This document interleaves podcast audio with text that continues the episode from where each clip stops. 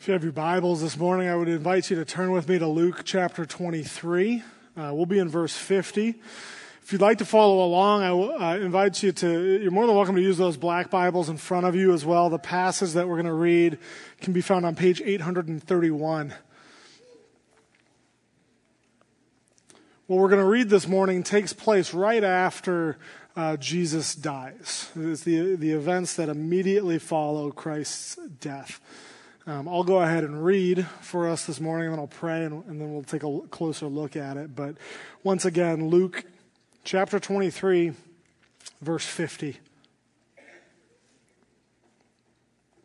This is what it says. Now, there was a man named Joseph from the Jewish town of Arimathea. He was a member of the council, a good and righteous man who had not consented to their decision and action and he was looking for the kingdom of God. This man went to Pilate and asked for the body of Jesus. Then he took it down and wrapped it in a linen shroud and laid him in a tomb cut in stone where no one had ever yet been laid. It was the day of preparation and the Sabbath was beginning. The women who had come with him from Galilee followed and saw the tomb and how his body was laid. Then they returned and prepared spices and ointments. On the Sabbath, they rested according to the commandment. But on the first day of the week, at early dawn, they went to the tomb, taking the spices they had prepared, and they found the stone rolled away from the tomb. But when they went in, they did not find the body of the Lord Jesus. While they were perplexed about this, behold, two men stood by them in dazzling apparel. And as they were frightened and bowed their faces to the ground, the men said to them, Why do you seek the living among the dead? He is not here, but has risen. Remember how he told you while he was still in Galilee that the Son of Man must be delivered into the hands of sinful men and be crucified and on the third day rise? And they remembered his words. And returning from the tomb, they told all these things to the eleven and to all the rest. Now it was Mary Magdalene and Joanna and Mary, the mother of James, and the other women with them who told these things to the apostles. But these words seemed to them an idle tale, and they did not believe them. But Peter arose and ran to the tomb. Stooping and looking in, he saw the linen cloths by themselves, and he went home marveling at what had happened. And now, Lord, as we go to your word, I pray, Father, that uh, we would see this event for what it is an actual historical event that changed the course of human history. Would you be with us this morning, Lord, as we study? And in your holy name I pray. Amen. According to a CNN news source um, from April 13th of this year, uh, based on a survey, there is now more people in America that claim no religion than there are Christians. They referred in this article to these people as religious nones, N O N E S, people with no affiliation whatsoever. In the 44 years that this survey has been conducted, this was the first time that that had ever happened. Uh, the, the article states that the meteoric rise of religious nones began in the early 1990s and has grown 266% since 1991. According to this article, there is much debate as to what is causing such a large wave of Americans to claim no religion, but it is no doubt a generational trend. Um, Robyn Blumner, who identifies as an atheist, and she's the executive director of the Richard Dawkins Foundation for Reason and Science, is quoted in the article. This is what she says. She says, We are seeing the rise of a generation of Americans who are hungry for facts and curious about the world. Now, while I'm not an atheist, I actually could agree with Blumner. I do believe that Americans are hungry for facts and curious about the world. It's in our very nature to be inquisitive. We are created to be inquisitive and perhaps we're so hungry for facts because facts are so hard to come by now. There is, as you look around, and you've probably felt this yourself, there is an overwhelming sense of distrust among people for what they read on the internet and what they see on TV. This is why the very term fake news has been ingrained into our vocabulary. And unfortunately, with social media and our interaction with it, there are multiple layers that you often have to force yourself through, given any specific event, in order to get the truth of what actually happened, right? In our, in our culture, we've got to dig a little bit more to get the full picture of what has actually happened during certain events. I experienced this firsthand this past week as I read about the tragic news story of the fire that broke out in the Notre Dame Cathedral. As I was reading through social media posts and articles, I saw one article that said that Notre Dame was completely totaled, completely destroyed. The whole thing has burned down. And the very next article I see claims that Notre Dame has experienced minimal damage and most of the artifacts, historical artifacts, have, have survived. Those are two very different stories. Which one is it? And so I found myself actually looking for pictures, looking for live feeds, looking like, what in the world has happened? I need to see it for myself to be able to understand the truth behind this story. Social media and the internet hasn't done us any favors in this regard. And because of the age and the culture that we live in, we are actually, we may not realize this, but we are being programmed to be skeptics. And I'll admit it. I, grew up in this. I am a product of that. I am a natural skeptic. I am often the first one that says, if I don't see it, I don't believe it. I won't believe it, believe it unless I've seen it. But I'm afraid because of how we've been programmed, too many times we will write off an event or make up our mind too early about what has actually happened. Uh, Norm Geisler is a, is a man, he's got his PhD in philosophy. And he has written about how there is a difference between being open minded and empty minded. An open minded person looks at all the facts looks at all the evidence, looks at all of the arguments as a whole in order to make the, the, the most educated decision. Geisler goes on to say that an empty minded person actually disregards or writes off certain facts or evidences for whatever reason and comes to a conclusion prematurely without truly looking at the full picture. And so as we read this story of Jesus in our modern context, I understand your skepticism. I get it. I can relate to that. But can I encourage you this morning that if you sit here and you're a skeptic, can I encourage you to be open minded and not write off the story of Jesus because you think you have all the details?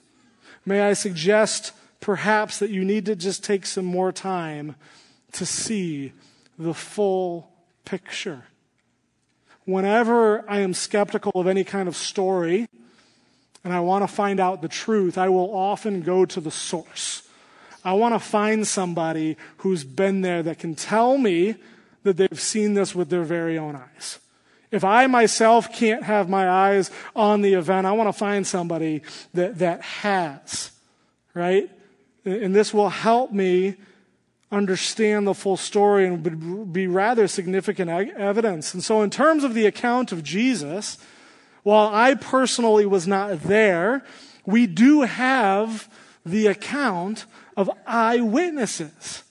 This morning, what we read was an historical account of an historical event.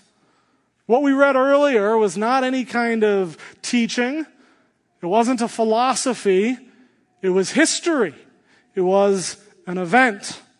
An event that all Christianity leans on. An event that, if it's true, validates all of Jesus' teachings. An event that, if it's true, determines your eternity. Do you understand the severity of this?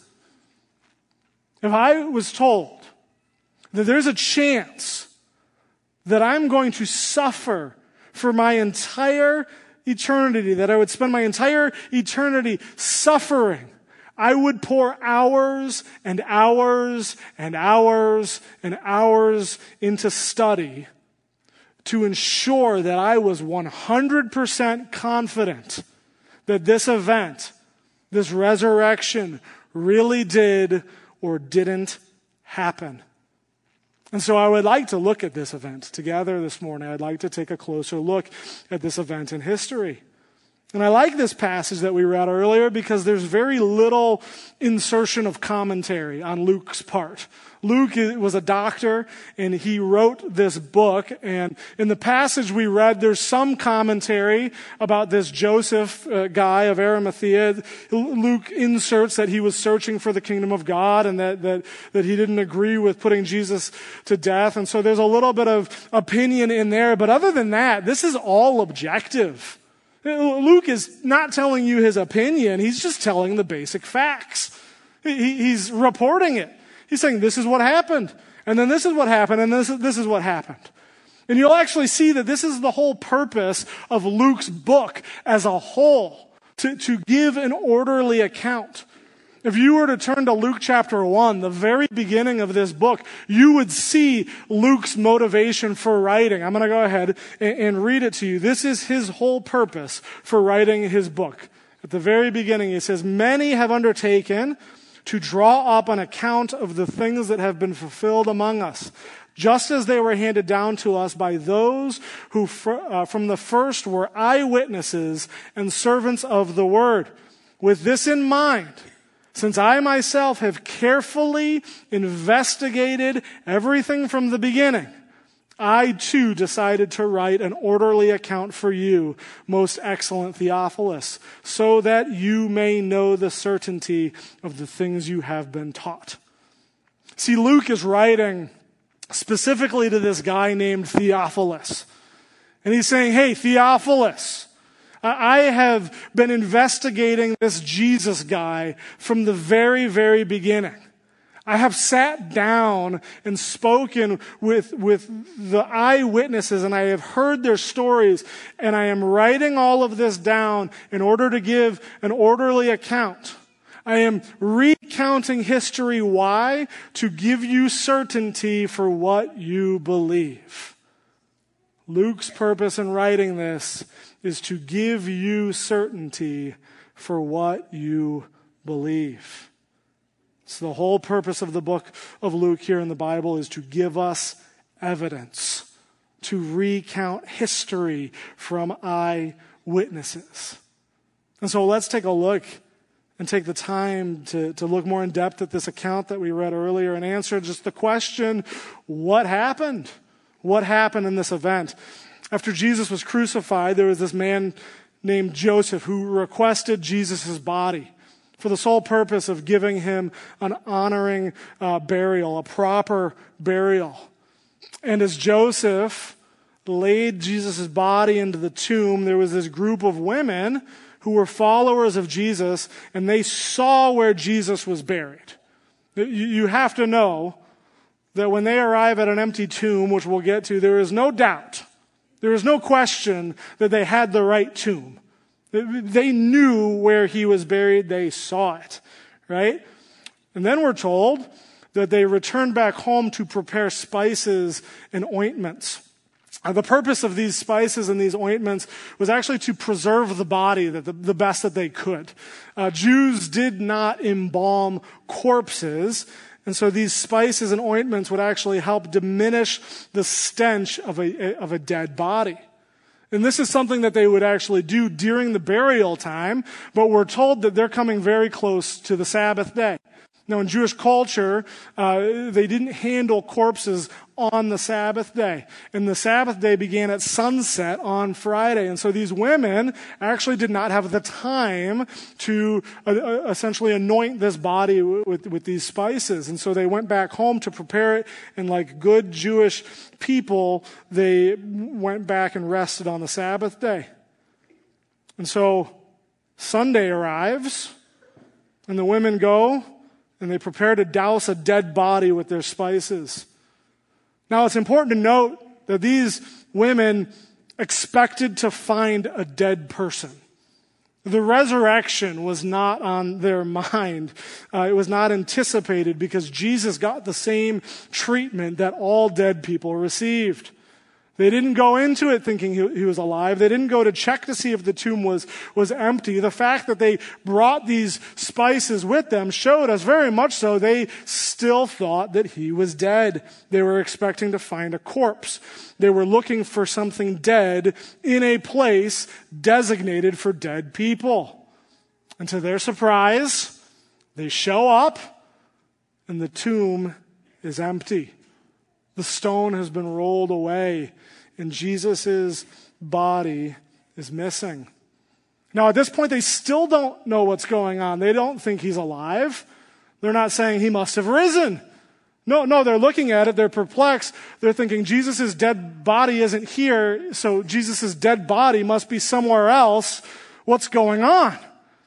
And then in the middle of all this confusion, these two men that were told later, or, or in other accounts, are angels, appear to the women to shed some light on the discussion. And they ask the question, why are you looking for the living among the dead? Almost to, as if to say, you're in a tomb. A tomb's for dead things. You won't find Jesus here because he's alive. He's alive. And then they remind the women about Jesus, what he said before he does. He said, don't you remember that these things had to happen? Jesus laid this out for you. He told you that all these things were going to take place. He told you that he was going to be delivered in the hands of sinful men. And he told you that he had to, to, to, suffer on the cross. And he told you on the third day he was going to rise again. Don't you remember that? Are we going crazy here or did, did that happen? He told you those things. Almost as if to say, you may be surprised by the empty tomb, but this is all part of God's plan. This is going swimmingly. Everything is going according to plan. We're right on time. No, in fact, you don't need to be confused. We're right on schedule. We're right on schedule. This is part of God's divine design. And so naturally, these women, as they're still probably trying to make sense of this and understanding this, they go back to the other disciples to tell them what they found, or rather, what they didn't find. And certainly, these disciples who were Jesus' closest followers, these disciples that walked with him daily for three years, these disciples who witnessed miracles would believe this, right? And would understand it. No, we get a much different picture in verse 11. It actually tells us that these words seemed to them an idle tale and they did not believe them. The word idle here means nonsense. Nonsense. And it was actually a term used to describe the type of stories that people who were not all that in touch with reality would tell.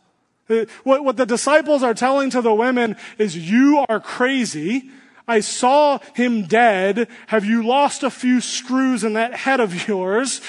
Because this is just a fairy tale. This is just a fairy tale. This can't possibly be true. Here are the original followers of Jesus that walked with him daily and heard the teachings and saw the miracles, and they don't believe these women. They write it off as nonsense tales. Don't you see that in the very real sense, the very first skeptics to Jesus' resurrections were the disciples themselves, his closest followers. And so if you're a skeptic here today, I've got good news for you. You're in good company. You can certainly relate to these men because Jesus' closest followers were the original non believers. They needed to be convinced that this event occurred. They needed hard proof. In a sense, they would fit right into our modern world, would they not? You know, this show me attitude fits very well into our modern context. And so we get this picture of this group of men who are skeptical and we're actually told from earlier accounts and other accounts that when Jesus had been crucified, they actually locked themselves indoors for fear of their own life. What changed for these disciples?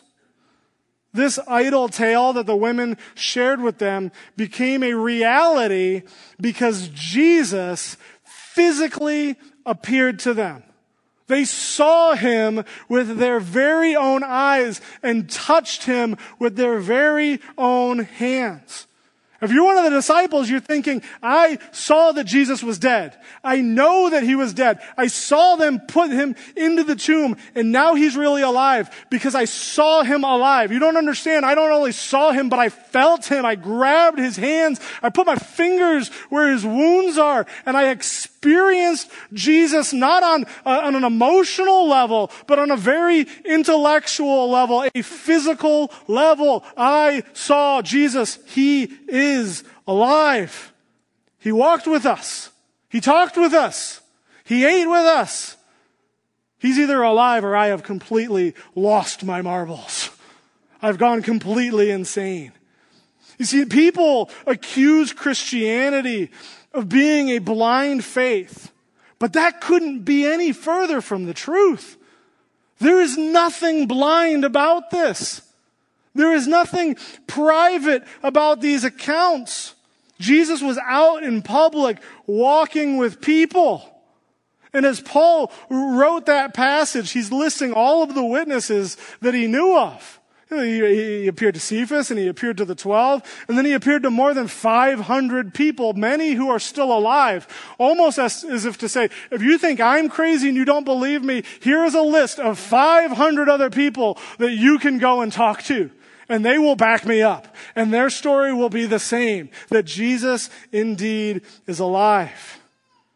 So you have to understand that there is a very intellectual step that has to be taken. When you examine all the evidence, you come to find that there is a slight element of faith, but it is a far cry from a blind faith because there's evidence and it's strong and we've barely scratched the surface this morning. No. What we believe isn't based on a teaching. It isn't based on a philosophy, but an actual event that actually happened. And this event validates Jesus' teaching, and it's why we follow him. We don't follow Jesus because he's smart. We don't follow Jesus because he's, he's just this good guy. No, we follow him because he conquered death and we have proof. That's why we follow him. And if you don't believe it, at least be convinced that these original men who saw the resurrected Jesus did believe it. And they went to their graves believing it. Chuck Colson as a quote in regard to this. Um, Colson served as a, uh, a, special counsel to President Nixon, and he ended up going to jail due to his involvement in the Watergate scandal. Um, and he later became a believer. And this is what he had to say about the resurrection of Jesus. He says, I know the resurrection is a fact, and Watergate proved it to me. How? Because 12 men testified they had seen Jesus raised from the dead. Then they proclaimed that truth for 40 years, never once denying it. Everyone was beaten, tortured, stoned, and put in prison. They would not have endured that if it weren't true. Watergate embroiled 12 of the most powerful men in the world, and they couldn't keep alive for three weeks. You're telling me 12 apostles could keep alive for 40 years? Absolutely impossible. You've got these skeptical men who were terrified to be associated with Jesus at the time of his death, and now they are proclaiming his resurrection publicly and proudly. And 11 of those 12 original disciples were put to death because of it, and the 12th one received the consolation prize of being exiled. All of them persecuted. And so, if this is true, and I'm convinced it is, what does that mean for us? It means that where there's death, there's life. Jesus came to overcome death to give us life. In Jesus, there is life. Those who proclaim that Jesus is Lord and Savior experience life. See, this is the whole story of the Bible. If you don't believe me, you can read it for yourself. I would encourage you to do that and not take my word for it. But the whole story of the Bible is this God, in his original design, created us to be with him. He created us to be in a perfect, life giving relationship with him. And then something happened. Sin entered the world. We rebelled against God, and our own sin has separated us from God, has broken us off from God. And the worst news is that there's nothing that we can do to get back. The sins cannot be, be, be repaid by good deeds.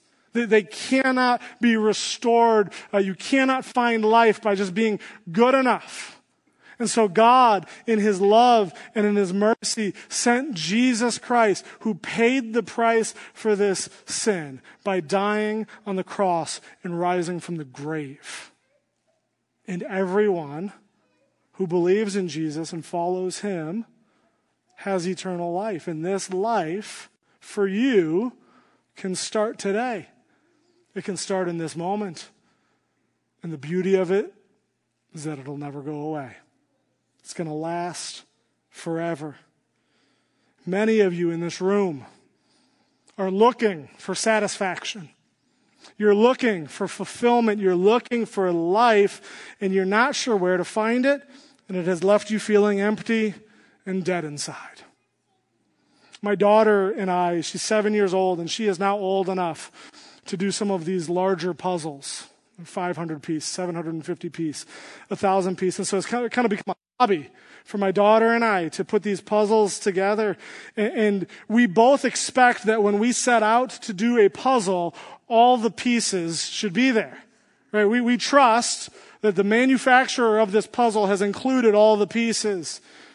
And I think you can relate to the fact that there is something so discouraging about getting to the end of the puzzle that you've just bought from Goodwill and it's missing pieces.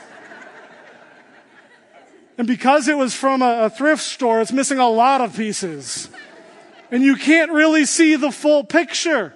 You can't even make out the full picture. You've spent hours and hours putting it together, and you come to the end, and you, you just uh, you feel empty. There's no satisfaction in that. You just look at it and say, "That's it."